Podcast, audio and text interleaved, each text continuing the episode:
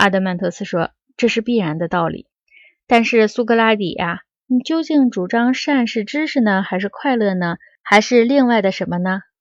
苏格拉底说：“我一向了解你这个人，我知道你是不会满足于只知道别的人对这些问题的想法的。”阿德曼托斯说：“苏格拉底啊，须知，像你这样一个研究这些问题已经这么长久的人，只谈别人的意见，不谈自己的看法，我觉得也是不对的。”格拉底说：“但是。”一个人对自己不懂的东西，你认为他有权利夸夸其谈，好像懂得一样吗？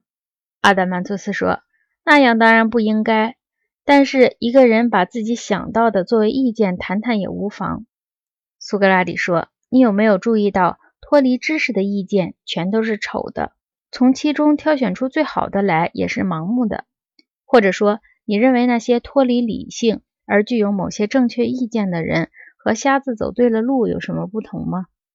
阿德曼托斯说：“没有什么不同。”苏格拉底说：“因此，当你可以从别人那得知光明的和美的东西时，你还想要看丑的、盲目的和歪曲的东西吗？”格劳孔说：“真的不会的。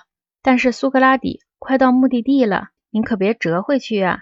你不是曾给正义、节制等等做过一个解释吗？你现在……”也只要给善做一个同样的解释，我们也就满意了。